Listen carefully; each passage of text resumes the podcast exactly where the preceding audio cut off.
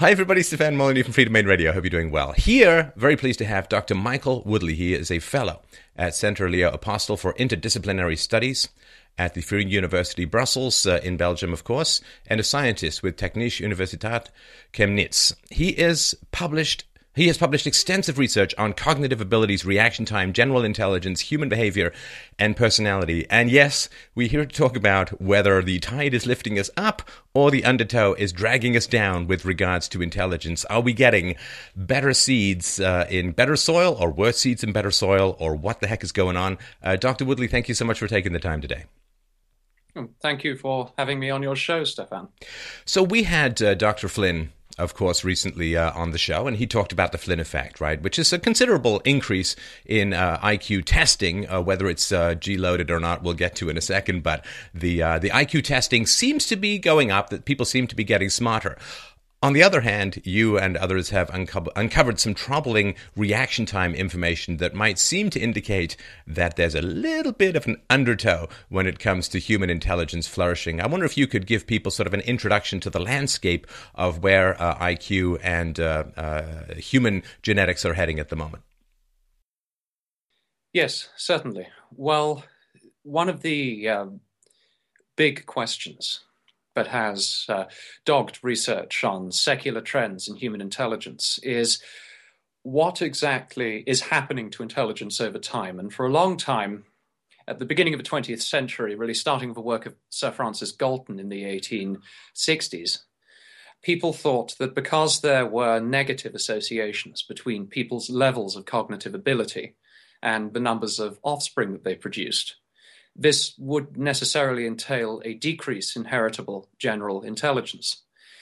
And this was actually called Cattell's paradox, because uh, the, the, fact that this wasn't observed in the data, rather, was called Cattell's paradox. Because Raymond Cattell, who was one of the uh, founders of modern psychometrics, he developed this distinction between fluid and crystallized intelligence, among other things. He's a very prominent psychometrician. He set out looking for evidence that IQ had actually declined due to this selection pressure. And he compared cohorts who took IQ tests in the 1930s with equivalently aged cohorts who took IQ tests in the 1950s. And what he found was quite stunning, actually. Instead of IQ dropping by about one point per decade, which is what he'd predicted in the 30s, he found that IQ had increased by about that much per decade. And he wasn't the only one. Uh, Sir Cyril Burt, uh, Mackintosh, a couple of others found the same thing. Tuddenham is another one. Uh, they all found this thing which is now called the Flynn effect, this ubiquitous increase in measured intelligence, that is to say, intelligence measured using pencil and paper type IQ tests. So, believe it or not, this fact was actually forgotten. Um, people recognized that IQ certainly wasn't going down. They didn't know why it wasn't going down. There was much speculation, and there seemed to be this sort of general acceptance that in some quarters it might be increasing. But there was a lot of sort of, I call it historical amnesia. People weren't really interested in this too much, and people kept independently rediscovering the effect over and over again. And uh, really, it wasn't until the 1980s when James Flynn, and also Richard Lynn, he has to be given credit for this as well. Uh, Flynn and Lynn both brought large scale attention to the effect with a series of publications showing how ubiquitous the effect was, not just across time, but across countries as well. And it was on that basis that uh, Murray and Herrnstein of the Bell Curve chose to uh, chose to name the effect the Flynn effect, as Flynn probably slightly more so than Richard Lynn. Sorry, Richard. Um, actually, uh, actually uh, uh, drew huge amounts of attention to the effect and gave it really wide scale, um, wide scale fame essentially, and and it's called the Flynn effect as a consequence. And sorry, just to to give people that that, that context, we kind of skated past that earlier. Um, what has been shown repeatedly in studies around the world and across time is that more intelligent women have fewer children. And given, of course, that there is genetics involved, uh, 50 to 80%, depending on where in life you measure, that there's a lot of genetics involved in intelligence, the sort of three to 5,000 genes that tend to make up our capacity for human intelligence. Sm- uh, smarter women having fewer children should have a dysgenic effect, and this is why the IQ decline was predicted. But on the other hand, boom, uh, it's rising up like a rocket, and that seems paradoxical, of course. Yes, for a couple of recent meta analyses which show that the increase in IQ is on the order of three points per decade. And it's not just confined to specific measures of IQ, it's found across the board. So you have broad abilities like crystallized intelligence, which is your ability to accumulate and use knowledge, fluid intelligence, which is sort of raw, abstract problem solving ability, uh, visuospatial ability, or ability to manipulate um, shapes and objects in two dimensions and three dimensions, that sort of thing.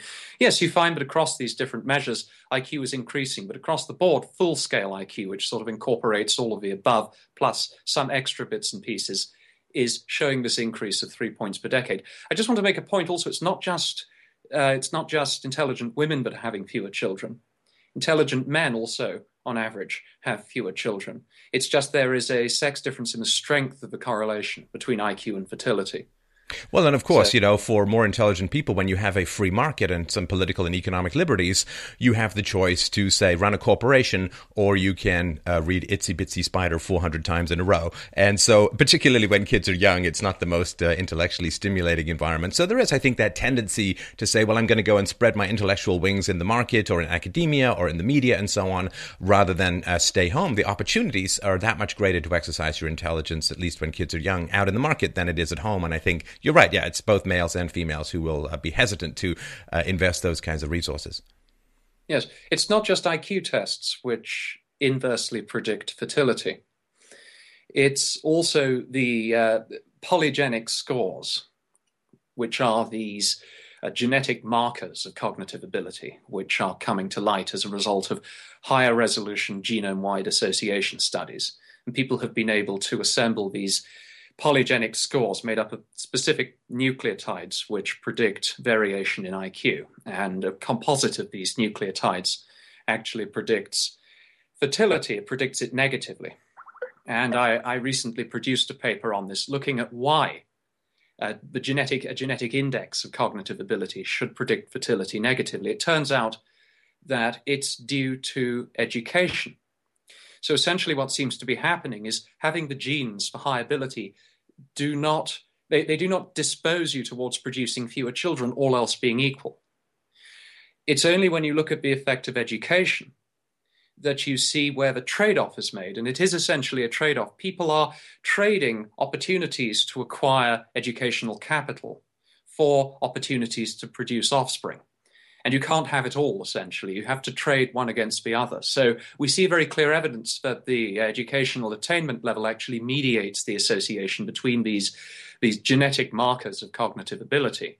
Um, and also fertility. So yes, that's consistent with what you with what you just said. That that's that is congruent with the uh, with the data.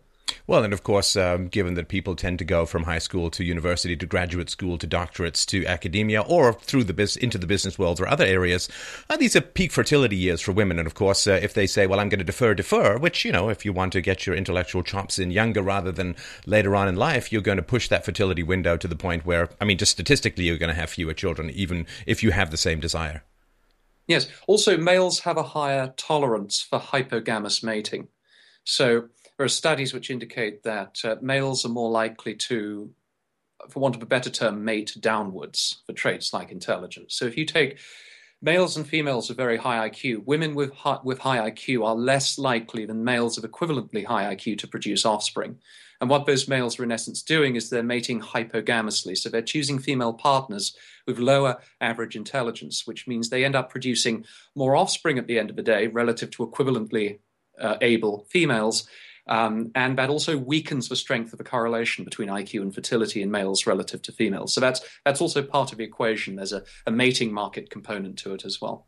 Well, of course. I mean, I think uh, every man, you know, occasionally you look at the hot cashier or the hot waitress and say, "Yeah, I could date that," but it's very rare, of course, that women would uh, date down. Their hypergamy uh, tends to look for higher status, uh, more intelligent yeah. males, uh, and this is, of course, one of the paradoxes that uh, women achieving educational excellence in the marketplace tends to reduce the number of men who are going to be available to them to to to mate up with. Exactly. Yes. Okay, so let's also talk about uh, uh, the, the, diminishment of family size as well, because of course, if you have fewer children, you can devote more uh, energy, interest, conversational skills, reading time, and so on per child. Does that have an effect on uh, raising the IQ over time? Do you think?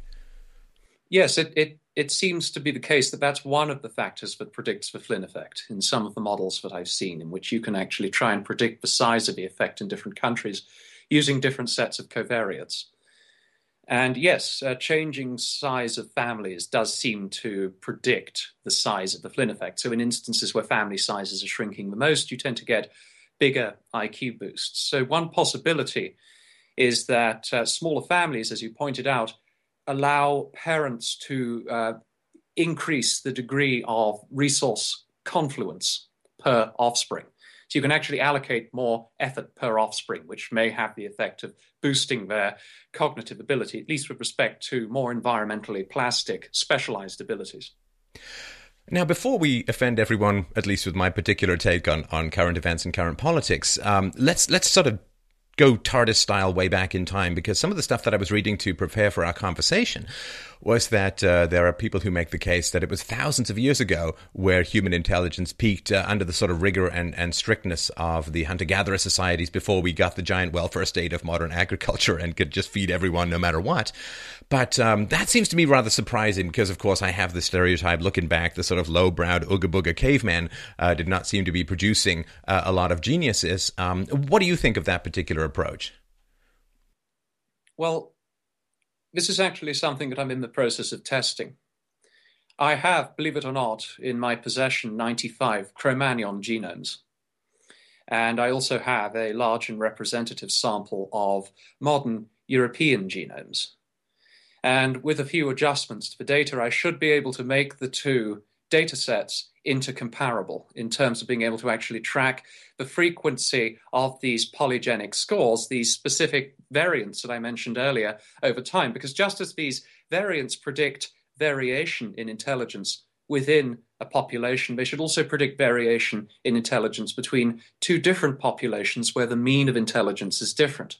So if we look at Cro-Magnon living, say, 50, 60,000 years ago, and some of these models of strong recent directional selection favoring higher aggregate intelligence um, among the descendants of these populations hold true, then we should see a difference between the Cro-Magnon and modern Europeans when matched for degree of ancestry, because that's something we have to do very careful. So we're not comparing apples and oranges. We have to make sure the modern Europeans are actually matched based on degree of Cro-Magnon ancestry. And we have all sorts of fancy techniques for actually harmonizing two data sets to make them comparable.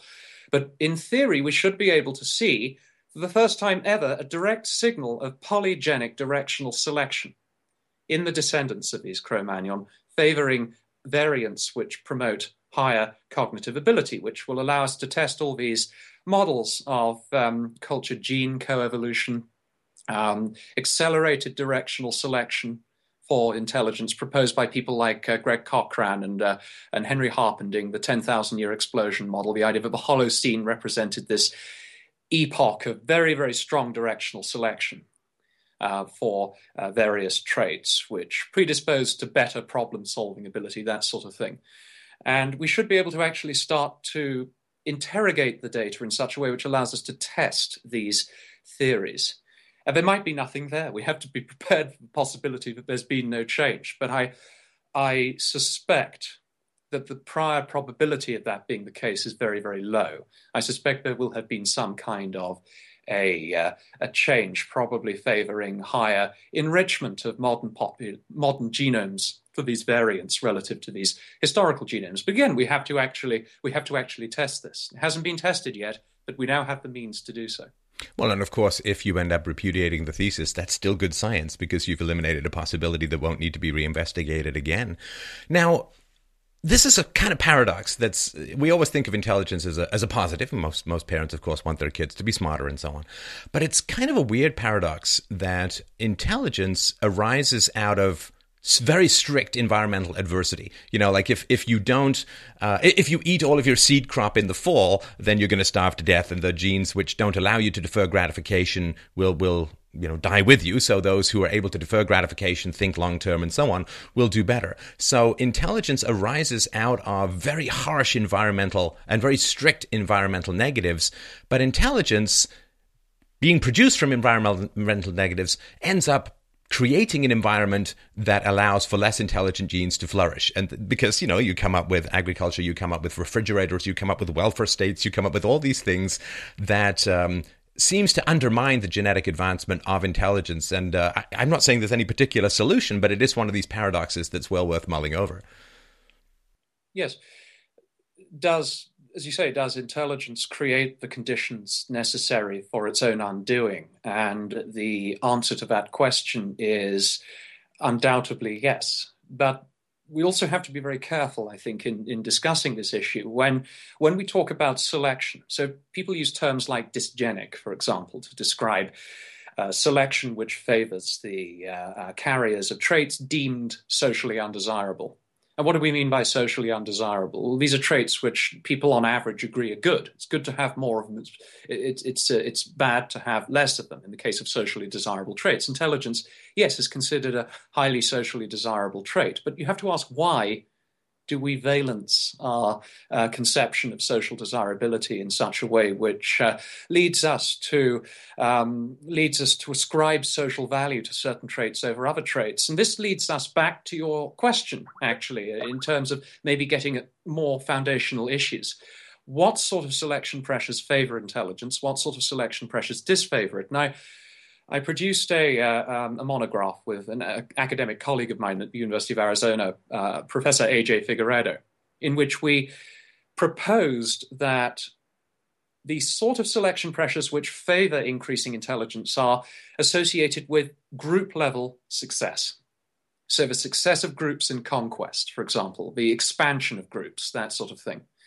And the sort of selection pressures which disfavor traits like intelligence are, tra- uh, are selection pressures which favor individual level reproduction at the expense of the group level fitness. So we call this a multi level selection model. There's people like D.S. Wilson, E.O. Wilson, uh, Boyd, Richardson, etc. They talk about multi level selection. Selection doesn't just operate on groups, it doesn't just operate on individuals, it operates on different levels of aggregation simultaneously. And sometimes the selection pressure favors individual selection over group selection, and sometimes it's the other way around. Now, if you look historically at the sort of periods in time where intelligence was probably increasing very rapidly, uh, you're looking at periods characterized by great clashes of empires and uh, periods where groups were competing with other groups, and periods where geniuses, these very, very rare individuals who combine high intelligence with other rare personality dispositions and traits associated with high creativity, these people were fueling the success of these groups through their own innovations. This is an idea that was first proposed by W.D. Hamilton uh, Figueredo and I just refined it. Um, but the credit has to go to William Hamilton. He was the first to really uh, to really intuit this idea that genius itself is a group selected phenomenon. You look at geniuses; they're actually very they fail terribly in reproduction. There's historical data collected by Dean Keith Simonton showing that the vast majority of them die childless or celibate. They don't reproduce. And this is a this is a strong indicator that they're group selected because what they're doing is the benefits of their genius accrue at the group level. The innovations in cartography, for example, allow groups to map new territories and expand into those territories. Innovations in weapons manufacture allow groups to get an advantage over other groups. It's sort of guns, germs, and steel, except it's fueled by geniuses, essentially. And the other thing that's going on as well is cold selection. We find that areas of the world where you have lower temperature tend to have populations with higher average ability. And one theory that's been put forward is that cold essentially imposes high extrinsic morbidity and mortality on those populations of a sort which may favor adaptations to better cold coping, one of which may relate to uh, cognitive ability. And cold selection was also a characteristic of the early modern era, the period essentially leading up to the early 18th century, where you had extreme low global temperature. Global temperature was much colder than it was today. You had uh, a thing called the Little Ice Age. And that little ice age was impacting the peasantry, in particular, the old peasantry, driving them into extinction, essentially. And There's good data on this. It's horrible. You know, it's absolutely horrible. This is not pretty as D.S. Wilson likes to say, group selection is not this big kumbaya thing. It's not everybody gets together and cooperates for the good of a whole. No, no, no, it's not. It's actually really, really brutal. And one of the things which drives groups into com- competition with other groups and may fuel the rise of these sort of uh, you know, these extreme phenotypes which predispose groups towards success in group level competition is cold. Cold makes groups more likely to want to expand and take over the territory and the uh, and the sort of resources um, held by other groups, particularly groups in more clement areas. And essentially, this is this is a, this is European history and American history. It's horrible, you know, but that was the history up until the end of the early modern period, up until the point at which global temperatures started to shift. We started to enter into, enter into a period where global temperatures increased and they did increase. You know, whatever you think the cause may be, um, they did increase. That is an undisputed. To me, that is an undisputed fact. And this is starting from and the 1680s onwards. Um, that there has been an, an, increase in global temperatures. So, so I just wanted to give context yeah. for that in time. But go ahead. Exactly. Well, yeah, it's really sort of we're talking about the late 18th century. But yes, there are indications that could have started earlier. Global temperature increased. And what this would have done is it would have reduced the amount of stress, the amount of ecological stress operating on these populations. And that would have relaxed group selection operating on. There's no need for these groups to get together, gang up on other groups, take over their territory. That also relaxed the need for that also relaxed the need for these rare but expensive group selected phenotypes like these geniuses they're very costly to maintain. People who don't reproduce, who only give to the group, you need a lot of group success to pay for that genetically. So they're quite costly to maintain. So if there's no selection favoring uh, group cohesion, then you don't maintain that. And that also, rela- relaxation of this selection, which started with the period of global warming, uh, led to uh, a relaxation of extrinsic and uh, extrinsic mortality and morbidity among the uh, uh the, the, you know, the, peasantry. They were no longer dying in droves, essentially.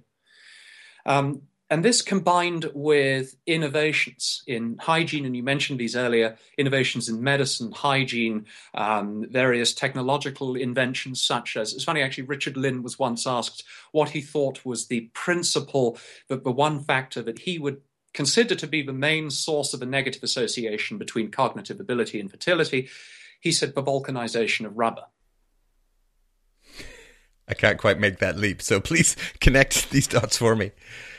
Contraception. Ah, yes. Okay. Yeah, control over fertility, uh, deferral of gratification. Okay, got it. Fertility control, exactly. Um, alterations in our social structure, which uh, which led to these trade-offs that I mentioned earlier, which I'm seeing in these data where I try to link the uh, uh, the carrier frequencies of these genes with reproductive outcomes. You can see a lot of it is mediated by uh, by educational attainment, and the the need for uh, people to attain higher and higher levels of education is largely a com- is largely a context of increased individual level competition within modern populations for resources. So all of these factors combined would have relaxed group selection, increased the strength of individual level selection, and would have increased the strength of individual, increased individual selection, in particular for the carriers of lower than average levels of cognitive ability, for those with variants which are which predispose to lower than average ability relative to those with higher than average ability. And again, because the reason we consider that socially undesirable, um, and the reason we use labels like dysgenic to describe that, is because a lot of our innate moral preferences have been shaped by the degree to which our ancestors were actually subject to group selection. So we tend to associate things like heroism, virtue, genius with things that are good for the group. And as a consequence, we assign to these things social desirability. So when we talk about traits going in a socially undesirable direction. What we really mean is they're going in a way which disfavors group selection but favors individual selection. Now, Darwin doesn't care. Okay, Darwin doesn't care as long as as long as you're executing uh, gene reproduction. That's all he cares about. So, people who are having more offspring who have personality traits or intelligence of a certain level or type, uh, they're just doing Darwin's will. Um, but we look at this, right, and we say, well, because our because lots of a lot of our nature was shaped by our was forged essentially by selection occurring in the Holocene, uh, group selection in particular. We look at this and we think, oh, this is a bad thing. This is a terrible thing. So I want to make that clear that this is, you know, our normative sense of the direction of these traits. Uh, in terms of the direction that selection is pushing them, is itself a byproduct of our evolved natures. And our evolved preferences are shaped that way. They're shaped by our, our ancestral past. Well, and, and as far as uh, socially positive characteristics go, I mean, higher intelligence generally tends to be better. They higher intelligent people tend to be um, uh, more moral. Uh, they, they, this evil genius thing is just something I think invented by resentful, less intelligent people. Uh, they tend to be uh, healthier. Uh, they tend, of course, to be wealthier, to produce more, to create more, and so on. And of course, as I'm sure you're aware, around IQ 85, like in the mid 80s and so on, you get the sweet spot for criminality, where you have enough intelligence to plan uh, to do nefarious things, but not enough, not enough intelligence that competing in the free market seems like an appealable alternative. So uh, when you do have lower IQ proliferation, it does, I think, contribute to uh, significant problems within society. Well, yes, in as much as these things are syndromatic of a broader breakdown of group selection within uh, within these populations, which are undergoing, uh, which have transitioned into this this regime of selection favoring lower ability. And I also want to add that the the, the data indicates that this regime of selection favoring those with uh, low ability variants, low ability cognitive variants, is worldwide. It's not just restricted to the West. There are African populations, Asian populations. A big paper on, on dysgenics in China was published recently in, in, in the journal Intelligence, a very, very good paper it, it showed that, uh, that the, the, many different measures of, of reproductive success, so sibling numbers, and, uh, and also actual completed fertility numbers, numbers of offspring produced uh, when reproduction ceases, and also different cognitive ability measures. So measures of IQ and also measures of uh, measures of educational attainment are negatively correlated with one another. So it's even present in modern China. It's not something that's uniquely idiosyncratically Western issue. It's a global issue. Right. And of course, given the one child policy favored by the Chinese government over the past couple of decades, uh, that would be um, negative relative to the buoyant effects of having fewer children and more parental attention. So that would be a significant undertow. And just so people get this context, and I've talked about this on the show before, but always have to remind myself that there are the new listeners, but of course there is, um, in, in, general, group hierarchies in terms of intelligence. Right? So particularly, I just want to run through it very briefly and correct me if I go astray. But uh, Ashkenazi Jews at the very top, particularly when it comes to um, verbal abilities, less so for spatial reasoning and so on. Uh, and then um, Orientals, uh, the Ch- Chinese, Japanese, Koreans, and so on, uh, clocking it at about 103, 105. I've sort of seen a variety of IQs. Uh, normed for uh, Caucasians or whites at about 100. And then below that, you have um, mestizo, or often referred to as Hispanics. And then below that, you have blacks.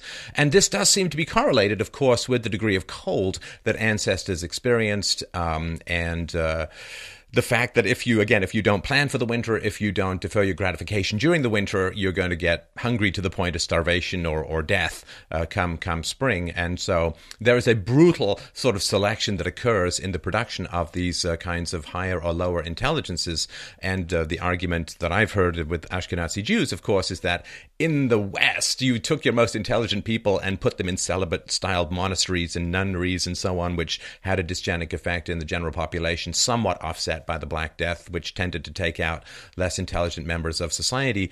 Uh, and of course, uh, in, in Judaism, uh, the most intelligent people, uh, the rabbis and so on, often had the most children, and you could see sort of a third of an IQ point increase per generation, which has resulted in some significantly high uh, IQs, at least in the Ashkenazi Jew Jewish population. And so I just want, because we're to, I want to talk a little bit about these sort of group dynamics and the effect it might be having on aggregate intelligence in more diverse countries. But have I got that sort of layer cake fairly, uh, fairly spot on? Well, as I understand it, uh, yes, the, those uh, correspond to the group means that I have seen published and meta analyzed in the literature. Right. So Let's talk about this reaction time issue. Uh, I, I, was reminded of this, and I knew we had this interview coming up. I took my daughter to Playdium, and they have one of these um, dance games. I don't know if you've ever tried them. I'm probably a little no. old for it, but you know, and and there was this. Uh, he was an Oriental fellow who was doing this dance game, and his legs were like this Flintstone running off a cliff blur. I could barely even see. And I was talking to a friend of mine who's younger, and he said, "Oh, it's, sort of well known in the video game community that if you're facing a Chinese guy or a Japanese guy, uh, the reaction times are, are very, very fast. And if it's a Twitch kind of game, if it's a button masher, you're kind of in, in a lot of uh, trouble. And so the reaction time metric uh, as a crude substitute for an IQ test is something that you've been looking at in the Victorian era, and uh, it's got some rather chilling. Uh, you've got some rather chilling numbers and conclusions. I wonder if you could help people understand the process by which you're trying to measure Victorian intelligence, because of course the IQ test wasn't developed until the early 20th century, so you don't have the same uh, characteristics to compare. Yes. Well, just to sort of preface this, if we rewind a little back to the very first question you asked, which was about the Flynn effect and its ubiquity, and the Cattell's paradox, the, the failure to observe the, uh, the, the, the loss predicted by selection. Instead, we see this apparent increase in phenotypic IQ. What got me interested in measures like reaction time. And reaction time is really part of a family of measures which actually show the same sort of decline dynamics. It's not, it's gone beyond reaction times. Now we'll get we'll get to that momentarily. But if you just look at reaction times, reaction times have a very interesting property. They kind of bypass the pencil and paper method of getting at your cognitive ability.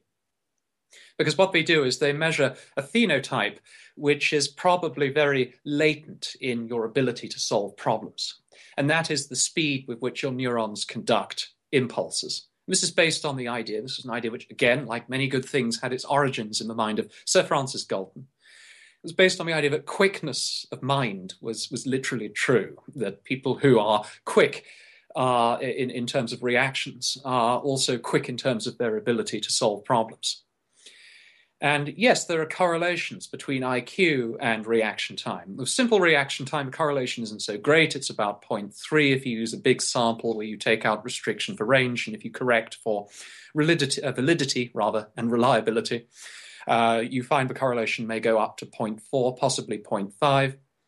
Um, nerve conduction velocity, literally the speed with which an electrical impulse travels along a stretch of nerve, uh, will, uh, will, will correlate positively with IQ.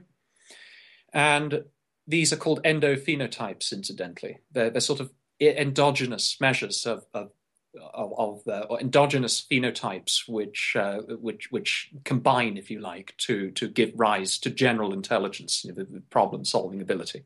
So the question I, I, had actually it started with Bruce Charlton, the question he had uh, many years ago was um, if you look at populations over time on measures like reaction time, these endophenotypes, these physiological, neurophysiological indicators of cognition, uh, what are populations doing? Well, what's happening? And a third party called Irwin Silverman, unbeknownst to either of us, actually published a paper in 2010 in which he used a sort of comparison of means she took Galton's data. Galton collected this hugely population representative data set, tens of thousands of uh, uh, Victorians essentially. Um, really, really nice data set, actually. Very, very large scale data set, relatively representative, although some people say it wasn't. Um, if you look at the, the uh, if you look, for example, at um, uh, data on height means, um, a standard deviation in height collected from other samples, larger samples and you compare them to the data in Galton's uh, sample, you actually see that the heights are not too different. The standard deviations are fairly similar. So I say on that basis, the representativeness of the Victorians of the whole population was probably reasonably good. And uh, Silverman compared their mean performance, which was something like 186 milliseconds, to the mean performance of modern populations. There's lots and lots of modern samples uh, from various countries. And what he found was that generally, with a couple of exceptions, the modern samples were significantly slower than the Victorians when you compared them on a sort of sample to sample basis. What I did uh, with two colleagues, uh, Raegan Murphy and uh, Jan te Nijenhuis, was I decided to formally meta analyze these data. So I added an extra data point to the sample, which Silverman forwarded to me, an extra 19th century data point. And we ran a thing called a meta regression, random effects meta regression, which is a fancy way of looking to see if there's a, a correlation with time, essentially. Uh, so is there a significant tendency for reaction times to slow over time? And we found in our 2013 reanalysis of Silverman's data that yes, there was. And you can use the correlation between reaction time and IQ to sort of estimate the degree to which general intelligence should be declining over time. And we estimated a decline of, I think in that paper it was something like 1.3 points per decade. But that's when the trouble began. and boy, did uh, did the uh, SH1T hit the fan because we got five it's probably one of the most commented on papers ever published in the journal Intelligence. I might be wrong about that. Someone might want to fact check me on that. But uh, I think it may be the most commented on paper in, in, in Intelligence in terms of numbers of commentaries. So, five commentaries published in Intelligence, and there's one other published in another journal, all of which sort of uh, critique different aspects of the study. And one of the sort of consistent tropes across these, these critiques was the idea that to an extent, we were comparing apples and oranges. Uh, specifically, the way that Galton was measuring reactions of his Victorian population might have been incomparable to modern instruments, which have all sorts of biases and all sorts of problems associated with them. So there were two researchers, two a Russian husband and wife team, uh, um, Yuri and uh, Yulia, Yulia uh, Dodonov, who published a, a, response to our paper in which, in which they actually rebuilt a sort of miniature version of Galton's pendulum chronoscope. And uh, they concluded that actually Galton's chronoscope probably reasonably accurately measured reaction times in terms of the time taken to push that button and stop that pendulum from swinging. The interval between those two gives you an idea of a reaction time as a simple distance speed calculation you can do. And uh, they found that the real problems but probably not with Galton's instrument, although there may have been a problem with how he sampled.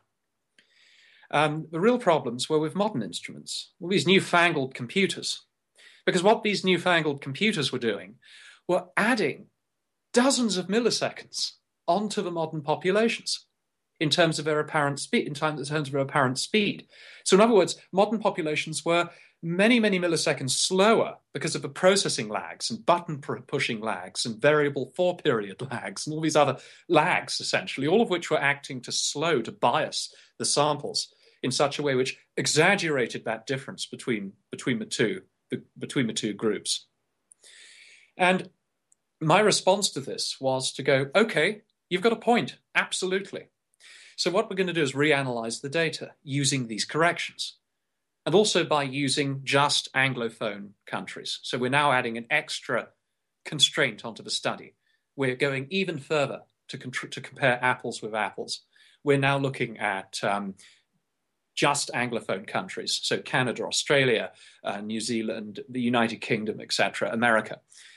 And I went even further in a recent paper. I just looked at four large British samples. So I only looked at four samples um, Galton, and three conducted in the 1980s, all of which had sample sizes bigger than 500, so big, big samples, just from the UK. So I went even further. And I applied all these corrections for method variants that uh, came from uh, the Dodonovas paper. And the trend doesn't go away. It's attenuated, so it's, it's weakened, but it doesn't go away. And an interesting byproduct of applying these corrections is it doesn't necessarily lessen the IQ decline either, because the IQ decline still hovers around the one point per decade loss. So that's still current as far as uh, as far as the work on reaction time is concerned. That, that that still seems to hold true so far. And I also like to point out it's not just comparing different studies that gives us slowing reaction times. There are other ways, ingenious ways, of teasing out a secular slowing. For example, if you take cohorts who have been evaluated longitudinally So, for example, if you take a person and you measure their reaction time, same person only 10 years later, you'll see age related cognitive decline. It's well known. People get slower as they get older, they get dumber as well. Um, because the brain gets addled, basically. It gets uh, filled with um, intracellular junk and extracellular junk and all these, you know, proteins which contribute to aging, uh, which people like Aubrey de Grey like to talk about. And one effect is it actually reduces general intelligence. And you can see this, you see it in reaction times. However, if you also have cross sectional data, that's where you take a sample of people at time point A and a, another sample of people at time point B, and you compare their reaction times, what you can do is subtract one from the other. So you can actually take out the organic slowing from the cross sectional slowing. And you can see if you have anything left. And if you have anything left, what you have is a, uh, is a real slowing that's not confounded by age related slowing. And this, the ratio of the two gives you an idea of the degree to which there's still something left over after you control for the age related slowing. And I applied this to a large Swedish sample uh, with Guy Madison, colleague of mine, and uh, Justus Sanger, another colleague of mine. And what we found was astonishing. This very large Swedish sample, we corrected for age related decline. We didn't need to correct for age related decline to actually see the slowing in reaction times. It was so strong. When you corrected for age related decline, it potentiated the slowing. So we're now getting this using other methods. And this is suggestive of a very robust effect. Okay, but if we're talking, you said sort of between one and, and after you control for um, um, misrecording of the data with modern instruments or the delay, let's just say you get it down to uh, a point decline per decade. That's staggering. I mean, the completely staggering. I mean, this like from from a Caucasian standpoint, at least that would be like a one percent decline in height per decade. I mean, it wouldn't take us long to end up like the tiny little inside of one of those Russian dolls things. But the Flynn effect, of course, is is considered to be a three point uh, float, right? Uh, is it in in a similar time period? So I'm trying to sort of figure figure these these two things out. I mean, I, I in my mind I can make the case uh, e- either way, but um, uh, is is what is the reaction time more closely G loaded? And by G loaded, it means sort of measuring raw intelligence rather than sort of knowledge you may have acquired or other things. So um, it's more G loaded to uh, like if you hear five numbers and you repeat them back straight straight, that's less G loaded. If you repeat them back reversed, then that's more G loaded because you've got to manipulate the information in your mind more. Is there a relationship between uh, reaction time and its G loading versus the Flynn effect and its G loading? Okay, we call this the co-occurrence model because a lot of my work of late has focused on testing predictions stemming from this model. The model is based on the idea that, um, sorry, the size of the Flynn effect increases when the G loading of your indicator decreases. So, more G loaded indicators, smaller Flynn effect. Less G loaded indicators, bigger Flynn effect. The opposite is true when you look at the correlation between ability level and numbers of offspring. It turns out that more G loaded abilities are better at predicting fertility outcomes than less G loaded abilities. So, one prediction is that G should be going down over time due to selection, right? And the specialized abilities should be going up over time as a consequence of, uh, of, of uh, environments enriching them essentially because these specialized abilities are also less heritable. It turns out that the more g-loaded the measure the more heritable the measure. So yes heritability and selection strength increase as a function of g-loading. The flynn effect decreases as a function of both heritability and uh, g-load and, and uh, yeah the flynn effect sorry increases as a function uh, decreases rather as a function of both heritability and g-loading. And this makes sense really if you think about it because traits which are, or measures of intelligence which are highly heritable are traits where selection has the most raw material on which on which to act on them. And if a G factor is the principal source of heritability in ability batteries, and there is some data indicating that that's the case, then yes, selection is really going to get its teeth into that rather than these specialized, more ephemeral mental abilities, which are the sort of thing you can train, the sort of thing which can respond to educational uh, improvements or exposures, and uh, the sort of things which might might uh, might might rise over time quite precipitously. Um, and that's what the Flynn effect really is. So now we have these two different variance components. We have G going down and specialized abilities going up.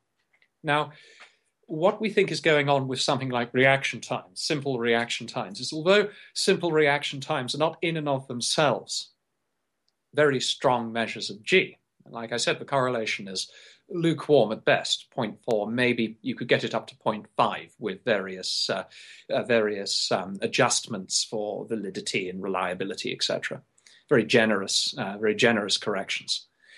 But what reaction time is is it's not a pencil and paper test, and this is critical because reaction times have a real zero they're a ratio scale. They're like the Kelvin scale in temperature. So not only do they not only do they measure um, something that's biological, biologically tangible, but they also measure something that is scaled absolutely. So when I look at my cohorts born, say, in the 1980s, and compare them with cohorts born in the 1880s, I'm comparing apples with apples, at least as far as the the, uh, the scaling is concerned. This is the ratio scale. However, with pencil and paper IQ tests, if the Flynn effect does indeed represent a, an increase in um, the uh, profusion of specialized abilities, and, and that, that, the data do seem to indicate that the strength of the G factor is weak, decreasing over time, and abilities are becoming more separate from one another over time, which would be consistent with the environment, sort of leveraging them apart. Then what you might be looking at there is a situation in which the IQ test at time point A does not measure the same thing that the IQ test measures at time point B. Hence, the Flynn effect would kind of be like try, would kind of be analogous to uh, measuring a population using uh, Celsius, like a temperature, measuring the boiling point of water, for example, at time point A, and then remeasuring it using Fahrenheit at time point B and concluding that the boiling point of water had changed radically. It hasn't. It, it might not have changed at all. What, what's changed is the intervals on the scales that are being used. So the Flynn effect seems to occur, the largest Flynn effects are on, um, are on interval scale measures of IQ, where the meaning of the test can change over time these reverse effects, these anti Flynn effects, seem to be occurring on indicators which are ratio scale indicators, where populations can be compared on absolutely the same parameter over time. And if that same parameter, those indicators are tapping, is G, and if, as we presuppose, G is decreasing due to selection, then that decrease may well be a, uh, a, decrease in G due to selection. It may we may have uncovered the psychometric dark matter essentially that evaded the scrutiny of uh, Ray Cattell back in the 1950s. Okay, well, let's talk about this this dark matter because of course this is some of the X factor that goes on, and for those who I'm sure you're fairly aware of it, but you know the fact that galaxies don't fly apart indicates that there must be some gravitational matter at the center of the galaxies that holds them together, but no one's been able to see it there. You just kind of know it's there, uh, and uh, they're still, of course, looking for. Astronomers astronomers and, and physicists are still looking for it. So let's sort of explicate a little bit about the dark matter in intelligence studies, uh, because I think that's uh, really, really important for people to understand. Okay. Well, yes, you, you gave a good a good overview of, of the phenomenon of, of, dark matter and, and why why why astronomers think it's there. Um, or they know it's there, but but it, it, it evades it evades visual detection. Um, in psychology, you can say this is a bit of physics envy here because uh, I like using physics analogies to illustrate things. In this field of psychology that I'm studying, this, this sort of secular trend analysis, it's been known for quite a while that there are certain measures of social productivity which do not seem to reflect the action of a Flynn effect that should be boosting all abilities equally, i.e., should be boosting G. So, so basically, the psychometric dark matter. So I've, I've often drawn the analogy between um, the uh, between the the sort of the, the hidden effects of dysgenics or the, the, the sort of signals that indicate that it ought to be there and this concept of dark matter from astronomy. Um, my first inkling that I got that all might not be uh, all might not be entirely right and proper was when I looked at innovation rate data and also per capita rates of eminent individuals, uh, compiled by Charles Murray in his excellent book, Human Accomplishment, published in 2003, and also a wonderful paper by uh, Jonathan Huebner, published in uh, uh, the Journal of uh, um, Forecasting and, and, Technological Change. I hope I haven't mangled the name of a journal, published in 2005, in which he reanalyzed an even bigger data set and found the same thing. What they found was per capita rates of macro innovation, that is to say, innovations which are disruptive. We have this term buzzword disruptive. And disruptive basically means an innovation which has very, very uh, prolific consequences downstream of its discovery. So, a good example of this would be the transistor, discovered by William Shockley, um, the, also known as the tunnel diode. Um, the principle of a transistor has led to miniaturization, it's led to Moore's law, it's led to accelerating returns in price per computing power, etc. Uh, so lots of good things have come out of it. Lots of micro innovations, which are refinements on a macro innovation, have come out of it. The same with the plow, the same with the steam engine, the same with splitting the atom, for example. These are all macro or disruptive innovations. So how do we how do we measure the impact of innovations? How do we discriminate disruptive from non-disruptive or macro from micro innovations? Well, we use again this method going back to Galton, who came up with a lot of good ideas. And this was yet another of his good ideas, convergent bibliography. So the eminence of an individual or the significance of their innovation is a function of a degree to which historians independently agree on the importance of that. So you can take different histories of science and technology and you can correlate them. And what you find is high, this is what Charles Murray found across several different indices of innovation. You actually find high levels of agreement in terms of who is declaring what or whom to be important. And you can use the aggregate of this to sort of plot out across history the prevalence of these innovations. And the best way to do this is to actually, the really important number is the number of innovations per capita. So it's not about the total numbers of innovations. As populations grow, you're probably going to get more and more things being produced. But that doesn't necessarily tell us about whether those populations, as they grow, are necessarily getting more efficient at producing macro innovations or innovators. So you have to actually weight these uh, these innovation rates per capita against the size of the populations responsible for producing them or against the size of the global population. It doesn't really matter at the end of the day.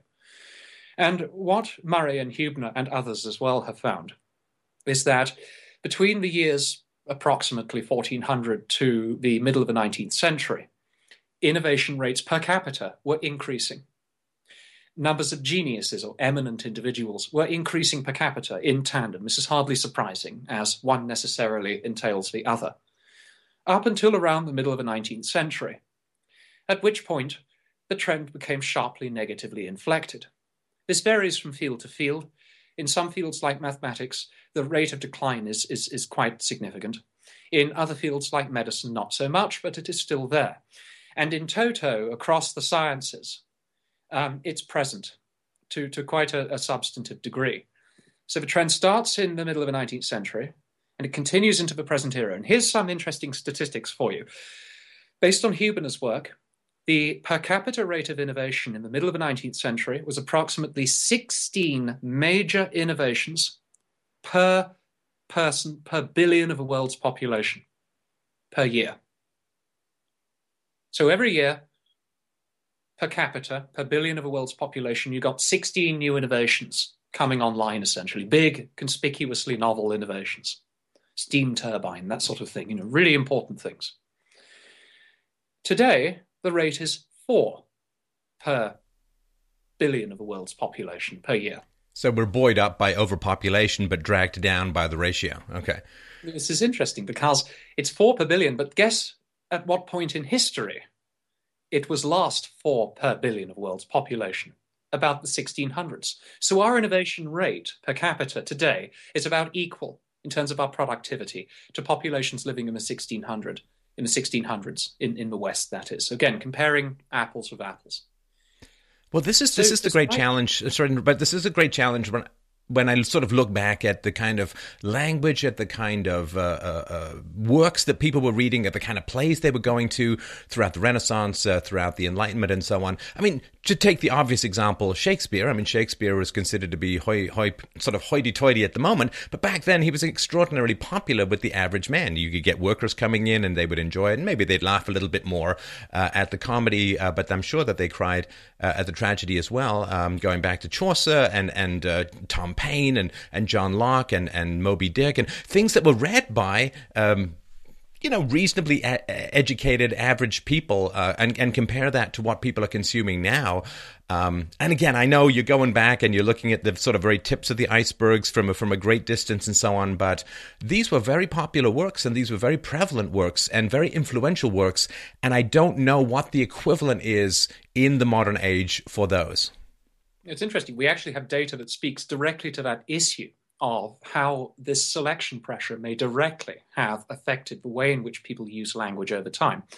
But just going back slightly to the uh, uh, to the uh, issue of innovation rates and eminent individuals, it was the it, it was the fact that these are declining, that these are going down despite the gr- massive growth in the population, despite globalization, despite increasing communications, despite massive uh, increases in education, massive increases in healthcare expenditures, massive increases in social safety net uh, scope, um, all of these progressive things, you know, the sort of things that, that Steven Pinker talks about in Better Angels of Our Nature where you have all these amazing trends showing positive growth. So violence is decreasing and everybody's getting more education and fewer poor people and so on and so forth.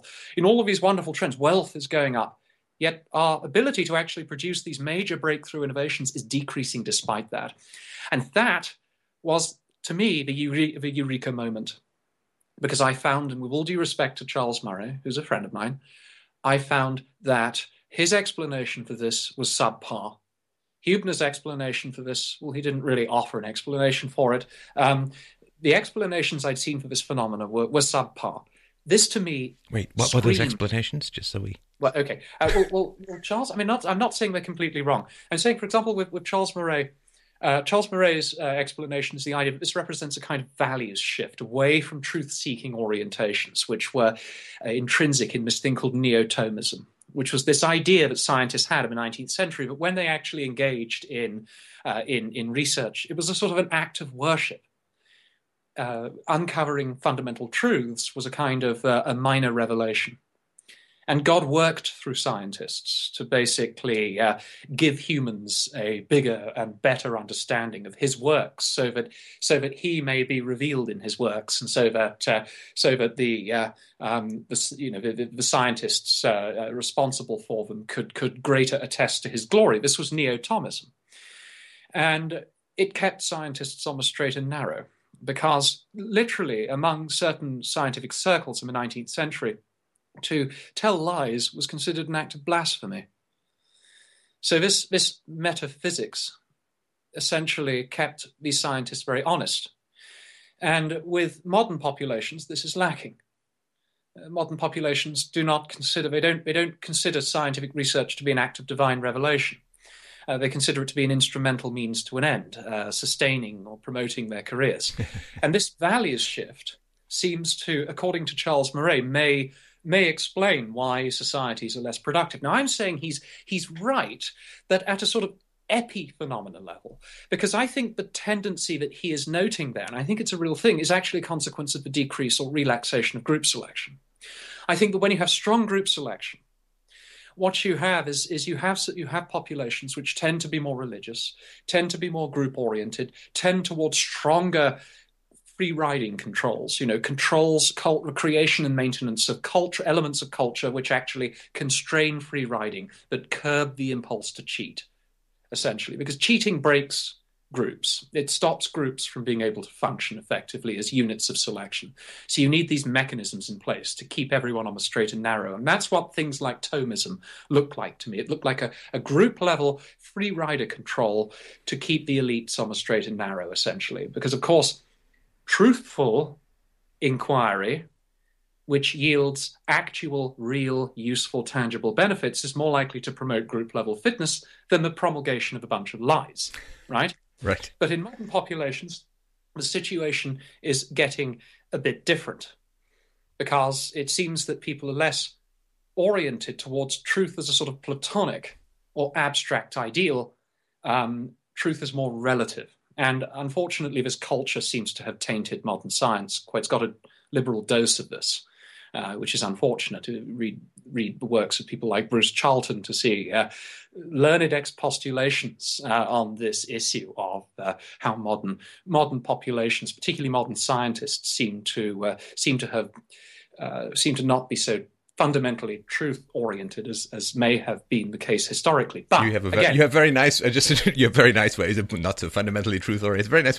Very very briefly, I would sort of dive in and, and say that, and this is why it's so for me it's so important to talk talk about genetics and intelligence. The denial of which I think is literally strangling the the very future of our civilization because what happens is there are disparities among intelligence between groups and at the extremes uh, with uh, with genders, right? So, uh, as I've sort of pointed out before, the the um, the female uh, IQ curve is more like a penis and the male is more like a breast because men are sort of uh, more represented at the extremes, which is why you have more homeless men and more brilliant men and so on. But I think what's happened is this cause and effect has been reversed. So it used to be that you had to be really smart to get into college, and now what happens is people say, well, if you if we put people in college, they'll get really smart, which is sort of like putting people on a basketball team hoping that they'll get taller. Uh, this is not really what, what happens. And so I think, like, I went to three different schools of higher education in, in Canada, the undergraduate and graduate degree, and there wasn't a one of them, I'm telling you, I don't mean to sound vain, but there wasn't a one of them where I didn't look around and say, man, you people just not that smart. and it wasn't just my fellow students, it was also the professors. And I think that jamming a lot of people uh, into higher education has diluted the focus that society needs to identify the geniuses and it seems to me that the promotion of genius should be one of the central tasks of any civilization because they're the people who make and sustain and grow that civilization. And that I think has been lost in a numbers game and a quota system of just trying to stuff as many people in to achieve demographic representation regardless of ability. The result of which is that uh, geniuses uh, are not being identified in universities uh, as a whole uh, and uh, may in fact uh, avoid that situation as understimulating. Yes, and that would be consistent somewhat with Charles's take that essentially the modern environment is not conducive to eminence. It's not conducive to macro innovation. The ecology is wrong, essentially, and that's why these rates have declined. Now, as I mentioned, this is a symptom of group selection. Shifting towards individual selection. This is the distal level explanation for this.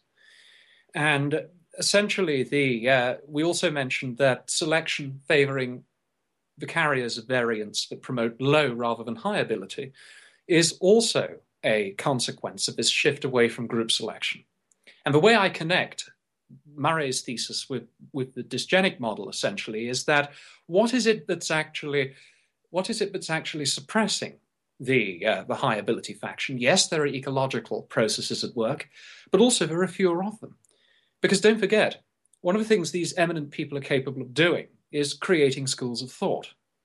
One thing geniuses seem to be particularly good at doing is convincing lots of other people of their genius, essentially, and building these large schools of thought which revolve around their personages. And uh, you saw this with, with many prominent individuals, Einstein, Darwin, etc., who were vigorously promoted in their own lifetimes and who were pushed to the forefront of their intellectual climates, essentially, in which they existed. They were pushed to the forefront and were given an instrumental role in shaping those intellectual milieu. Uh, milieu being a better term than climate, perhaps. But essentially, the uh, but essentially, in modern populations, as you say, even when those geniuses are present, the milieu is wrong, it's reactive to them rather than synergetic with respect to them. They're more likely to be sort of isolated and expelled from the academy because they pose a threat to entrenched interests than embraced and uh, and and incorporated into you know into bodies of thought and schools of schools academic schools and things. But also, you have less of them.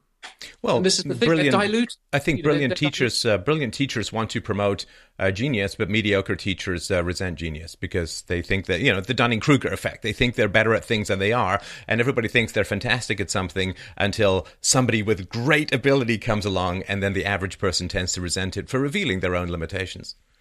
And then there's even the unusual case of of uh, um, this has been documented of uh, teachers in giftedness programs, you know, programs which teach teachers how to deal with gifted students, coming to the conclusion that because they now know how to teach gifted students, they are gifted themselves. right, right. Right. But that's actually happened. There's data on that. Well, and this is one of the great tragedies of modern education. We would really say government education that, in general, the people with the lowest uh, test scores tend to flock towards the educational departments, and we've handed over uh, our offspring and our young budding intellectuals to be te- uh, taught, in general, on average, by the least competent uh, of those uh, in the intellectual fields. And that's just got to have an effect. I mean, I can't quantify it in any way, but it, it feels like that would just have to have an effect. Well, I mean, edu- in as much as education actually has an effect on intelligence rather than the other way around, because of course there's the issue of causation. Um, educational attainment and intelligence, IQ, uh, share approximately 60% of their linkage pruned um, genetic variants in common, which is quite substantive. Um, but education will have an independent effect on intelligence. But again, it's like the Flynn effect. It it's concentrated on abilities which have low heritability and high specificity. It doesn't affect the G factor itself. No, and, and, to me, innate intelligence is like physical strength. There are people who are naturally, you know, Jean Valjean style, going to be physically stronger than other people innately. But uh, to me, education, philosophy, critical thinking, what what could be called the trivium or, or Socratic methodology or whatever, what that is is um, a machine that a human being uses, and machines are the great equalizer of physical strength. You know, you you see uh, to, to, lift a whole series of crates takes a huge amount of of uh, upper body strength and lower body strength too, I guess. But uh, you know, any any fat weak person can drive a forklift and and sort of lift up what they need. And uh, I think that what also has happened is the methodology of critical thinking, of rational thought, and so on, has declined as less competent people have had to teach less competent students. Uh, and what what the result of that has been is that the methodology that allows native intelligence its greatest scope and, and allows it to harness its native ability the best uh, has been stripped of that methodology, and thus native intelligence. It's now we have the strongest people. We don't give them forklifts anymore. We just ask them to lift by hand, uh, and that is a pretty exhausting process. Yes, yes. And there's also also it must be said that uh, individuals with particularly high IQ may not benefit from the educational system as a whole, as a structured environment in which people are acknowledged. All, all I did was fight with people when I was in university. All I did, because I'm very much Aristotelian, very much objective uh, truth and reality and reliability of sense data. And so, everywhere from metaphysics to epistemology to ethics to politics, all I did was fight. And then when I got tired of that, I went into the business world. So, I mean, I, um, my personal anecdotal experience conforms with that, though I know that doesn't prove anything objective. Well, it's funny actually. Here, I hear similar anecdotes from people who, for whom I have solid reason to believe are exceptionally intelligent, and such individuals report the same thing. They report adversarial relationships with their peers and their and their teachers. Um, they report a, uh, a fundamental boredom lack of interest in the curriculum, a feeling that the curriculum doesn't challenge them in any meaningful way. And even gifted education does not seem to uh, mollify these individuals. They, they're often far ahead of that as well. So you get the phenomenon of the autodidact.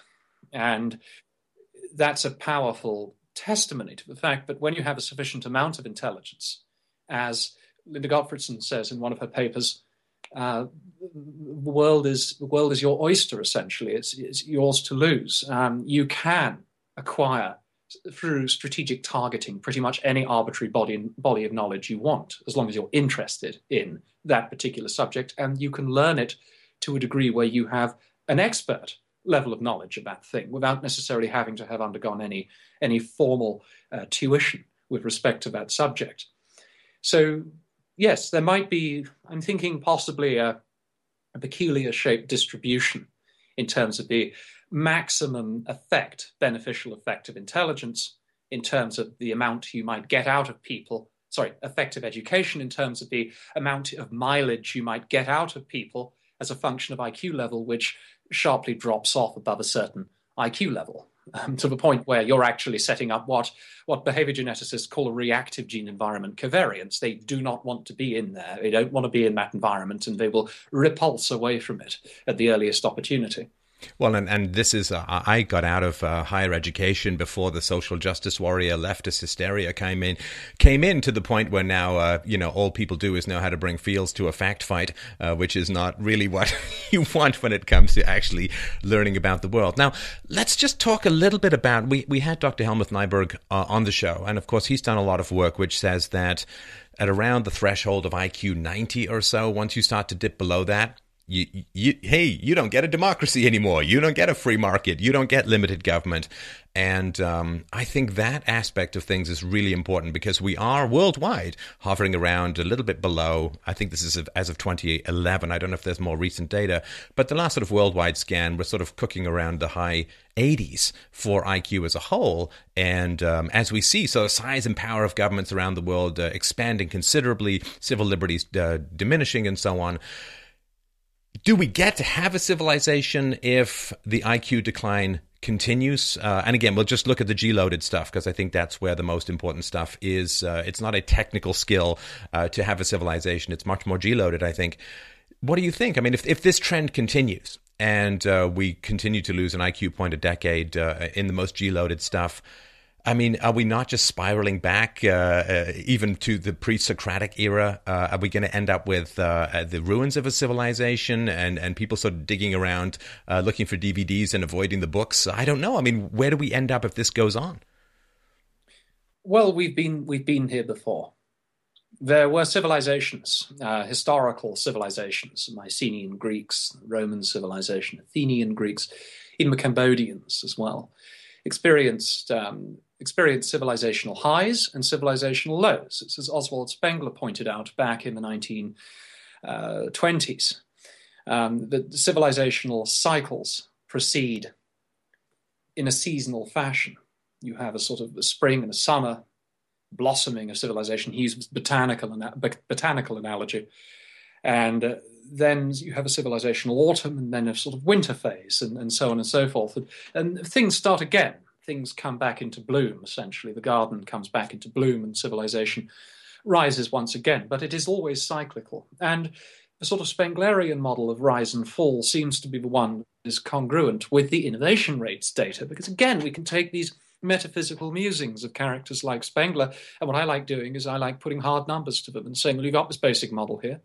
How does it compare against the actual numbers? And we have the actual numbers because we have innovation rates not just going back to the 14th century, we have innovation rates going all the way back to the Stone Age.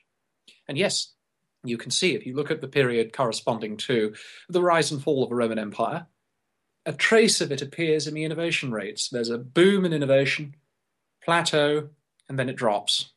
Around 4th century AD, which is the time taken by most historians, the point at which the Roman Empire was had pretty much mutated into something unrecognizable. Um, by around the fourth century AD, innovation rates in Rome were very, very low. Innovation rates in the Western world, rather, were very, very low.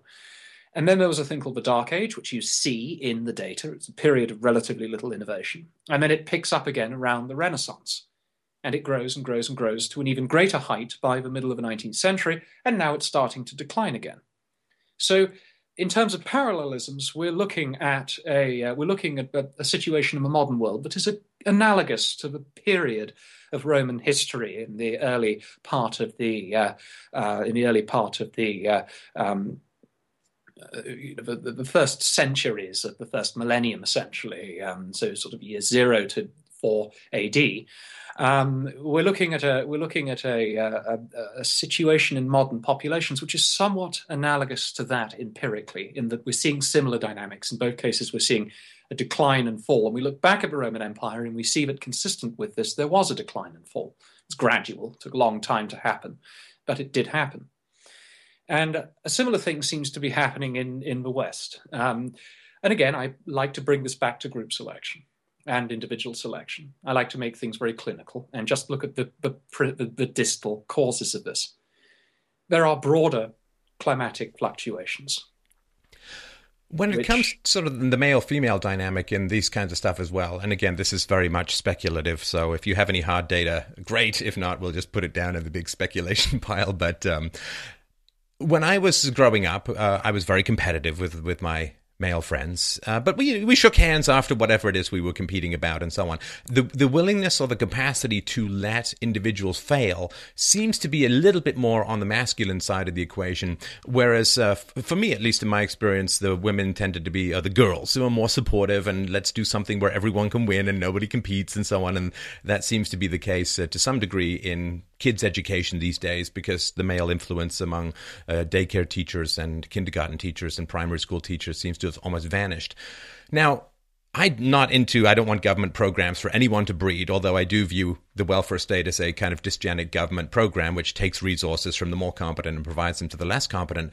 But I wonder if the more women participate in public affairs within society, uh, the degree to which that might end up in a situation where we don't like to let people fail, which is going to have, I think, a kind of dysgenic. And I don't mean starve to death in the streets. I don't mean anything like that whatsoever. Um, but I'm sort of comparing it to the Ashkenazi Jew thing that I talked about earlier, where the uh, richest people got the had the most kids and married the smartest women, and there was an upward uh, curve when it came to um, to intelligence there. Uh, and uh, the, the, the sort of the, the, the Jews who were less intelligent tended to have fewer children. Now, nobody was stopping them. Nobody was sort of giving them vivisectional horror shows of, of uh, amputations or anything to prevent that, but there was a sort of natural tendency that occurred. And it seems that as women get involved in politics, as women get the vote and so on, uh, going to some degree with Charles Murray's um, uh, thesis, though not to blame him for anything that I'm saying. But uh, it seems that there does seem to be this well, let's go for security rather than freedom, and let's shield people from the consequences of their actions rather than let them fail. And I don't know if there's any data around that or any facts around that, or if that's completely sexist speculation, but my sort of sense is that when you get women involved in a lot of public discussions, there is this fear of letting people fail. There's this let's you know shore up things, and if the you know if the woman chose the wrong man to have kids with, well, let's just give her a whole bunch of money and so on. And uh, that I can't help but think that that has some of it a just somewhat of a dysgenic effect. Well, again, these cultural shifts that you're describing, so the breakdown of what could loosely be called traditional gender roles again, probably has its uh, distal cause in uh, the relaxation of group selection. Because for groups, it's necessary to maintain um, certain cultural controls which affect reproductive ecology within the population. And based on the way that selection has put these groups together adaptively, the bits of the groups, the extended phenotype of the group, hang together adaptively. So we see a lot of these things we dismiss as tradition and we dismiss as uh, old sort of value systems and things. They're, they're actually they're actually the, the perfect values if you want a group to succeed in intergroup conflict. But if there's no longer any ecological stress on the group, then those dynamics will break down. And you'll, you'll inevitably end up with a situation in which, yes, traditional traditional roles, social roles, etc., mores, values, uh, virtue ethics will change in ways which reflect um, the new normal, which is essentially strong individual level selection. Are you familiar with something called post materialism, post material values? I am afraid so, but I viewed it as too toxic to stick my brain into into any great depth. So if you've been braver than I and dug into it, uh, please please go ahead. Well, well basically, post materialism is, is a concept which derives from Maslow's hierarchy of needs. So the idea is with Maslow is there's a kind of hierarchy of needs that everybody has. And if people satiate their basal needs, such as food, water, etc., um, uh, air, that's fine. They can then move up the hierarchy to another level. And then they might look to build shelter and they might look to uh, defend or fortify that shelter. And then they might start looking for mates. And then eventually you get sort of into civilization where everybody has plenty and everybody has everything. And and nobody goes for wanting, but people still want, but they yearn in a kind of, they want in a kind of metaphysical rather than physical way, and they start getting worried about big issues like uh, inequality and uh, um, uh, tolerance and things like that. So Maslow saw those things as being apical values. You know, those are the those are the values at the top of the hierarchy. Now, that thinking has been applied to understand a thing called the values transition, which took place in the 60s and 70s. So it might not have escaped your notice that uh, but society lurched in a profoundly more egalitarian direction circa 1960 to 1970. And uh, this values transition, or silent revolution as it's sometimes called, because there were no tanks and bombs and things that usually accompany a revolution. It was it was just basically a lot of academics and a lot of uh, students uh, um, getting together and uh, deciding to change the world essentially, and and and that's that's what happened. They spread out from the they spread out from academia. Um, entered government, entered the education system, etc., and started altering the, the normative structure of society. Um, now, this values transition is very big. The post materialist values transition has been documented quite rigorously by, uh, by people like Inglehart and Welzel and other people, other sociologists studying these, these secular trends. And yes, it's a lot of, it's a lot of things um, related to breakdown of traditional gender roles, breakdown of rigid hierarchies, um, increasing what uh, uh, what Peter Singer would call circles of circles of care or circles of reciprocal concern. So we've gone from being very focused on ourselves, for example, to being focused on the welfare now of animals, right? They've now entered into our circle of concern, essentially. So it's widening circle of concern. And a lot of these value systems are nice sounding. They, they sound it sounds wonderful. You know, more equality, more opportunity for everyone, more tolerance of differences, more you know, more more more care for animals, etc. What what is there not to like about this? Well, it turns out there's a sort of a flip side to it. People have been noticing an alarming increase in the rates of narcissism, for example, narcissistic like personality, extreme egocentric personality, not necessarily pathological, because pathological narcissists, they lie a lot, they're fantasists, etc. So these are non pathological narcissists. These are just people who are incredibly me oriented. And there's another interesting phenomenon, um, first noticed by Barbara Oakley. She's a fantastic researcher. She put out a paper in PNAS, it's one of the top journals, also an edited book, on a phenomenon called pathological altruism. And what pathological altruism, what the, the, the, the, idea behind pathological altruism is that um, individuals can harm other people through acts that they consider to be philanthropic, but actually damage the recipients of that philanthropy. Now, another thing in uh, codependency, codependence behaviors, or codependent behaviors, so enabling um, substance use in other people, for example. And there are lots of ways in which modern society seems to enable substance use in modern people um, through the relaxation of controls on substance use.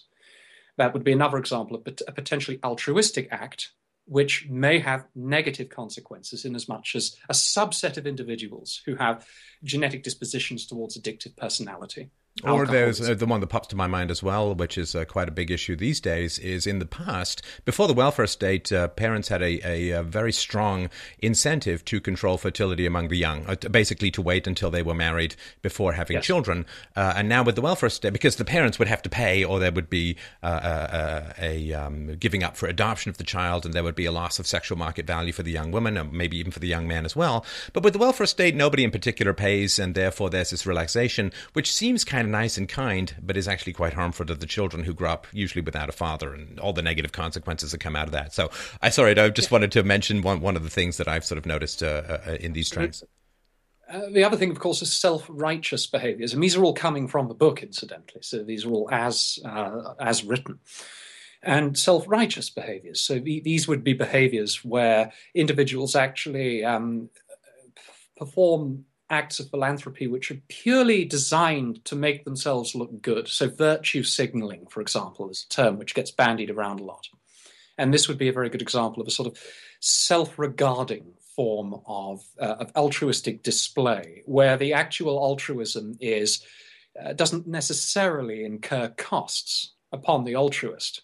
For example, it's very easy to say, I support open borders, for example there are a lot of people in places like Michigan and Wisconsin who actually have to uh, who who actually have to suffer potential negative externalities from this, and um, the, so the altruism in, in this instance, again, this is an example. The altruism in this instance the costs of the altruism rather than being borne by the altruist, such as in the case of classical philanthropy, where the person had to actually give physical amounts of money to charity, like Carnegie, Rockefeller, Westinghouse, etc. Or time, at least, if they're going to go mm, at a soup kitchen and ladle out some soup, there's some time, yeah.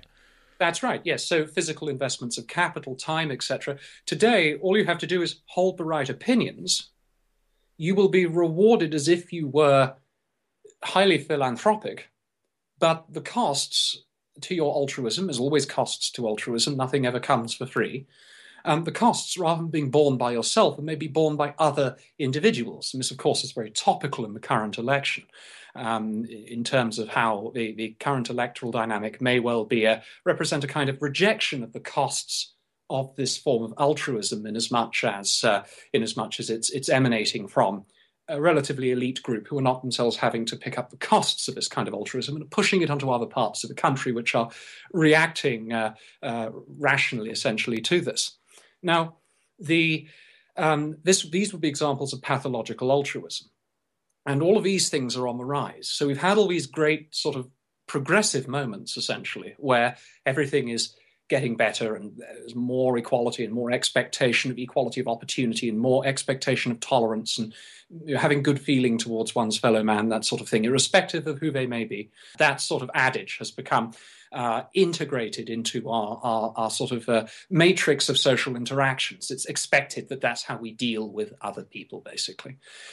But that beneath the surface are these other trends, which are consistent with this breakdown of group selection where people are becoming more self-interested, and the their altruistic acts, uh, the costs are being pushed onto other people um, in a way which might be producing externalities for those people, and the the this, this situation is is not necessarily.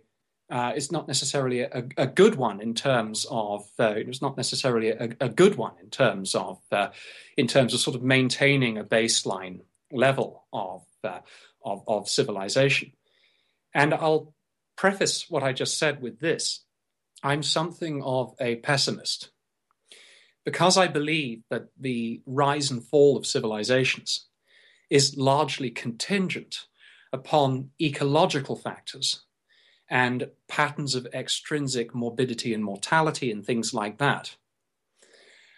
There is very little we can do, I think, to avert the collapse of Western civilization. I think there's very, very little that can actually be done. And some people say, I know the more sort of optimistic people say things like, well, you've got this idea of gene editing and, and you can select for genes in embryos and things like that, and you can make people smarter this way. And look, we're finding the genes, and surely there's something we can do. There's all these bioethicists now jumping on this bandwagon. You know, we've got to, like uh, um, Savulescu at Oxford University saying we, we've got to make smarter, more moral babies. Let me ask you this: If individuals really are becoming more sort of self-interested and less groupish and uh, more atomized and there's more you know there's more um, social alienation among individuals and less communication between people, more more sort of talking at each other rather than trying to find common ground, that sort of thing. Um, and if there are all these sort of pathological forms of altruism in place, which are causing costs to be deferred onto other elements of society, what do you think? Uh, what do you think is going to result from allowing those people freedom of, of, of reproductive choice in terms of being able to produce di- designer babies? Do you think they're going to produce designer babies which are just going to make the problem worse? Or do you think they're going to produce designer babies which are going to offset the problem and sort of restore the the uh, the, the, components of you know the, of civilization that we had, given that those things are no longer valued under the current regime of individual level selection? Well, they would. Uh, not not many people would choose to have babies that would almost certainly grow up to be wiser and more moral and smarter and so on. I mean, everybody says they want a really smart baby as long as it's like a show trial with trophies in the case. But uh, in my experience, uh, if you have a child who's substantially better than you are as a human being, generally you'll impulse will be to squelch that person. And we know this, of course, because IQ mates with IQ. I mean, we know this in terms of uh, uh, less intelligent people tend to mate with less intelligent people because they want someone like themselves to mate with, and they, of course, know deep down that they're going to get a child like themselves, most likely statistically, in terms of the same sort of band of intelligence. So, if narcissism is a is a significant problem, people get to design their own babies. They're going to end up designing those babies to look like them because they're great. and so, I don't think. And plus, we have to have enough time in Western civilization that at least two generations can occur, and I don't think we have that kind of time left, given the way that uh, finances are running and debt is running and dem- demographics are running. So uh, I'm not sure that uh, gene editing is going to be our our um, sepulcher sepulcher of of solutions. Uh, but um, you know we'll we'll see how that goes. Yes, I, I like yourself. I, I don't necessarily see it as as playing much of a role, if any, actually, in in influencing uh, individual. Uh, individual reproductive choice, despite the hype and optimism emanating from uh, uh, from, from those who see it as, as a as a real um, panacea. You know, they see it as having the potential to to solve all our problems, and it really boils down to the fulcrum problem. I think it was which ancient Greek was it? Was Aristotle who said, "Give me a lever that's long enough, and I can move the earth." I, I, I think no, I, th- I, think it was um, one of the um, geometrists, um, Euclidean, no, some a, a U something, but I can't remember it right now. Euclid, maybe one yeah. of these ancient Greeks, one of these brilliant ancient Greeks, said, "Give me a lever long enough, and I can move the earth." The problem is, is that it's the positioning of that fulcrum. There is no, in an evolutionary context, there is no absolute basis on which any kind of intervention, be it environmental or genetic, which changes the patterns of selection pressure operating on a population. There's no privileged frame of reference with which all of these decisions can be adjudged in terms of their uh, capacity to actually affect meaningful change. Because the very act of trying to change who we are constitutionally, um, and this includes social engineering as well, which all it does is set up different selection pressures on a population. So the very act of trying to change who we are through melioristic social policy or through direct genetic intervention, um, the very act of doing that changes the position of that fulcrum, you see? It changes the location of that, that fulcrum. And it means you can never get a real pivot effect because the very act of changing these things simply alters the selective pressures. You well, this is uh, yeah, this is the public choice theory, which says okay, we only have five percent poor people, so we only need to apply funding to to five percent of poor people, and then we can make it. But the problem is, as soon as you start applying funding or giving money to poor people, guess what? You get a whole lot more poor people because people on the edge are going to make that choice to to become poor to get the money. And uh, as soon as you touch it, uh, there's there's it's not like a paintbrush. You get to like just apply the colors you want. Uh, it is uh, like water. The moment you touch it, you've changed it. I want to say thanks so much, Dr. Woodley, for a fascinating conversation. I hope we can do it again. Uh, we'll put some links to your materials below. Do you have anything uh, coming up that you would like people to uh, know about and keep uh, keep their eye out for?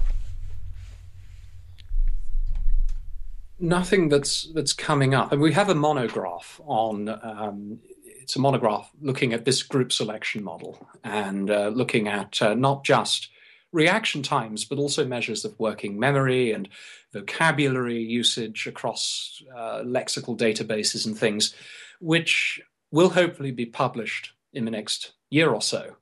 So maybe look out for that, but be warned. It's it's it's a it's a very technical book. It's not you know it's not a fun it's not a fun read. If if my um, eyes don't go squiggly with equations, I just don't feel like I'm doing my job. So uh, thanks again so much for your time. I really really appreciate it. Uh, uh, for those who don't know, this is like a masterclass in contemporary intelligence research and so on, which Dr. Woodley is kindly giving away for free. So I really really appreciate that. I'm sure the listeners will uh, as well, and I'm sure we'll talk again soon. Thanks so much.